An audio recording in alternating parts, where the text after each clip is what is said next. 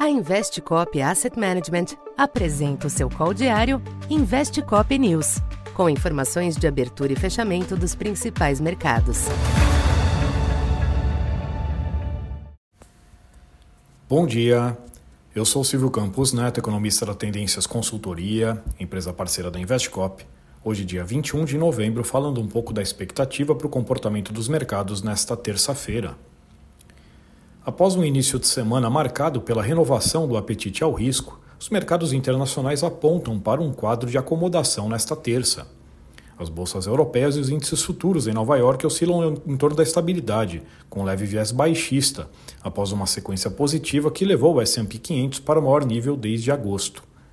Nesse sentido, pesam preocupações em torno dos riscos econômicos no mundo avançado, com a perspectiva de desaceleração nos próximos meses. A agenda de hoje traz como destaque nos Estados Unidos a ata da última reunião do Fed, que deve manter o discurso cauteloso quanto ao término do ciclo de aperto monetário.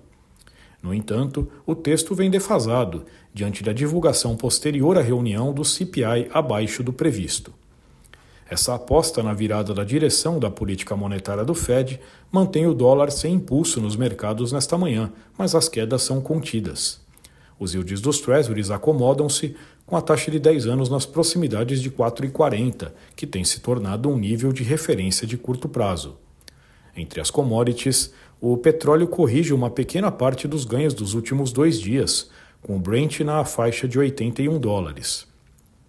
Já o minério de ferro mantém a sequência positiva nos mercados asiáticos, após a mídia chinesa detalhar um pouco mais o programa de estímulo de 1 trilhão de yuans voltado ao setor de construções.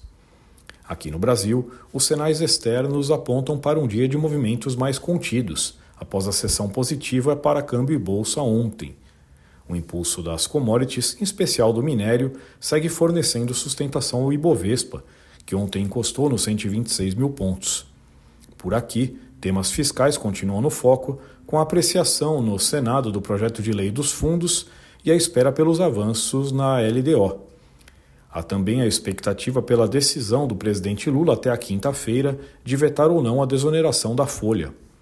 Embora não tenham pesado muito nos últimos dias, as incertezas fiscais ainda merecem atenção, sendo um limitante ao acompanhamento interno das menores pressões globais no dólar e nos juros. Então, por enquanto é isso. Bom dia e bons negócios. Essa foi mais uma edição Investe Cop News.